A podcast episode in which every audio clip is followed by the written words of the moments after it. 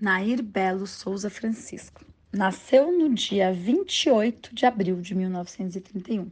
Foi uma atriz e humorista brasileira que teve sua carreira marcada pelo gênero da comédia. Filha de imigrantes italianos, Nair nasceu em uma família humilde no bairro do Cambuci, região central do município de São Paulo. Começou sua vida profissional em 1949, aos 18 anos, como atriz de radionovelas, como por exemplo na extinta Rádio Excelsior e também na Rede Record. Dois anos depois, iniciou sua carreira no cinema, no filme Liana, a Pecadora. Em 1951, filmou com Hebe Camargo, que junto com outra atriz, Lolita Rodrigues, virariam amigas inseparáveis. Em 1953, Nair Belo casa-se e tem quatro filhos: Manuel, José, Maria Aparecida e Ana Paula.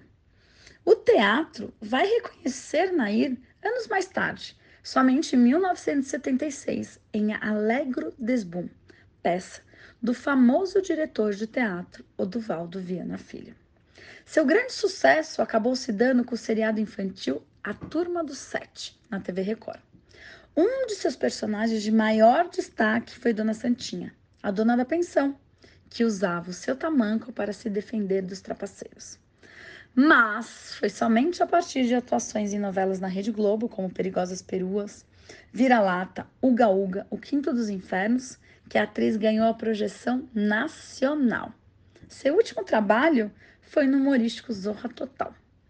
Apesar de ter tido uma vida baseada no gênero da comédia onde mais atuou, enfrentou um grande drama em sua vida pessoal a morte de seu filho mais velho, Manuel, em 1975, quando ele tinha apenas 20 anos, vitimado por um acidente de automóvel. A atriz, neste período, entrou em uma profunda depressão, ficou isolada em casa, só melhorando após procurar a ajuda de um psicólogo e se converter à região espírita, para tentar aceitar e superar a perda.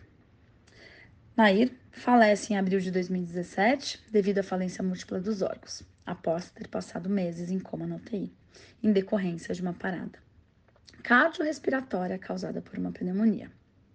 MTST, a luta para valer. Quem sabe mais, luta melhor. Ай, как это умеешь, просто!